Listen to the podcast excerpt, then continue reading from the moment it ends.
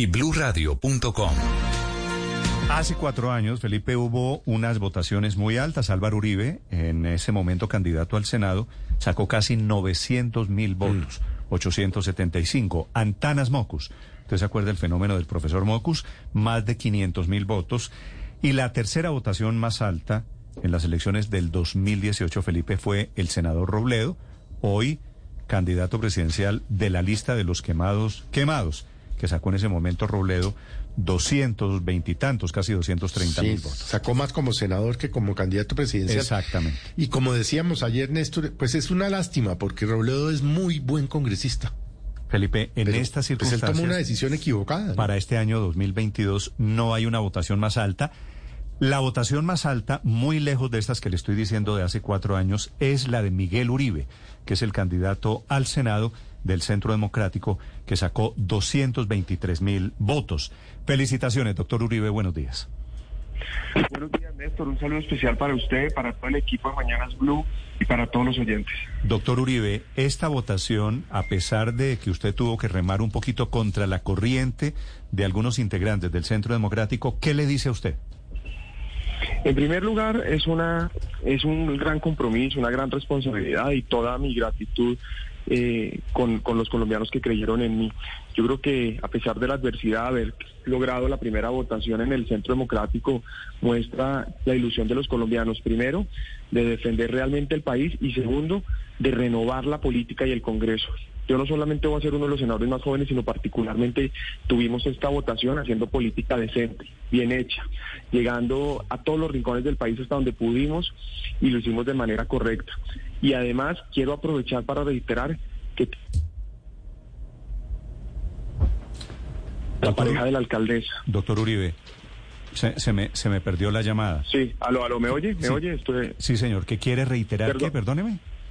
No, y quiero además, quiero resaltar, Néstor, eh, un, es haber logrado también la primera votación no solo a nivel nacional, sino a nivel Bogotá, incluso habiéndole ganado a la pareja de la alcaldesa, pues que tuvo eh, el favorecimiento de la administración, pero especialmente eh, es la posibilidad de reivindicar lo que representé como candidato a la alcaldía y particularmente representa el desgobierno y caos en el que hoy está sumida esta ciudad. Doctor es la posibilidad de resaltar que la política de resultados es más importante que la política de palabras. Además de Bogotá, ¿en dónde está concentrada su votación? Porque es eh, un caudal importante de votos sorpresivo para muchos que incluso estaban pidiendo que María Fernanda Cabal, también senadora, segunda votación del Centro Democrático, fuera la cabeza de lista y que causó allí un ruido en el Centro Democrático en su momento. Pues la votación principal es en Bogotá, donde casi el 60% de la votación se concentra eh, precisamente en la ciudad de Bogotá. Pero tuvimos una votación muy importante en Cundinamarca, a quienes les agradezco también, una votación muy significativa también en Medellín, en Antioquia, una votación en el Valle del Cauca y bueno, y en el resto de los departamentos, amigos que confiaron en nosotros y de una manera espontánea se iban sumando a la campaña. Hicimos una campaña muy fuerte eh, a través del teléfono, el WhatsApp, las redes sociales, porque esta era una campaña de amigos, de familias, de, personas que creían realmente en hacer una campaña bien hecha. Y esa es la celebración más especial para mí, para mi familia, eh, y es el mayor compromiso, es que quienes votaron por mí lo hicieron por convicción. Doctor Uribe, este manejo ahora en el Congreso con la bancada que ustedes tienen, están sacando 16 senadores, ¿verdad? 14, 14, 14, 14 senadores en el Centro Democrático. ¿Qué cambia para ustedes ahora? Estaban en 19 de cuando el expresidente Uribe sacó eso, esa votación, los 800 mil votos de hace cuatro años. ¿Qué va a ser diferente para el manejo de la bancada del Centro Democrático? Bueno, en primer lugar, el primer reto es que tenemos que seguir fortaleciendo la unidad del partido. Es evidente que ya pasó eh, la elección, ahora el reto es que el partido esté más unido que nunca con el propósito no solamente de ganar la candidatura presidencial, sino particularmente de poder ser la piedra fundamental de la defensa de la democracia y la libertad en una próxima coalición en el Congreso. Es que el, Centro Democrático se ha caracterizado por su coherencia y por su fortaleza para defender lo, los principios del país, la democracia, la libertad en los momentos de mayor adversidad. Y ese es el reto fundamental.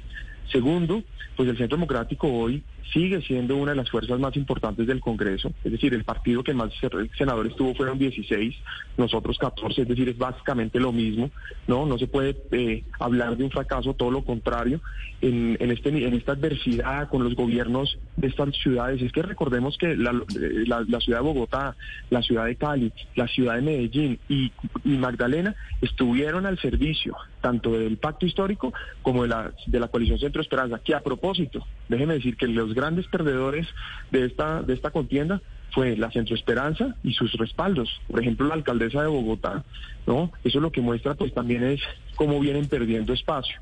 Entonces, dicho eso, sin tener los gobiernos locales sin tener esa, esa maquinaria que utilizó el pacto histórico, que usó la Centro Esperanza, pues haber sacado casi la principal fuerza también es, una, es muy representativo. Y frente al pacto histórico que andan diciendo que fueron los grandes ganadores, pues déjenme simplemente decir que de los 16 senadores que hoy tiene, la mayoría, el 70% eran senadores actuales. Es decir, lo que el pacto histórico hizo fue cobijar un poco de gente de diferentes sectores, ponerles un letrero nuevo pero son básicamente los mismos de siempre, los mismos que han estado ahí y el crecimiento es marginal. Ahora, obviamente, claro que sí genera preocupación. Esos 16 congresistas son 16 congresistas en contra de la democracia, en contra de la libertad, en contra de la propiedad privada, en contra de la libertad económica, en contra de la fuerza pública y claro que genera preocupación. Por eso ahora más que nunca voy a cumplir lo que le ofrecía a los colombianos, ser el líder de ese muro de contención para evitar que esa bancada secuestre el Congreso y destruya el país.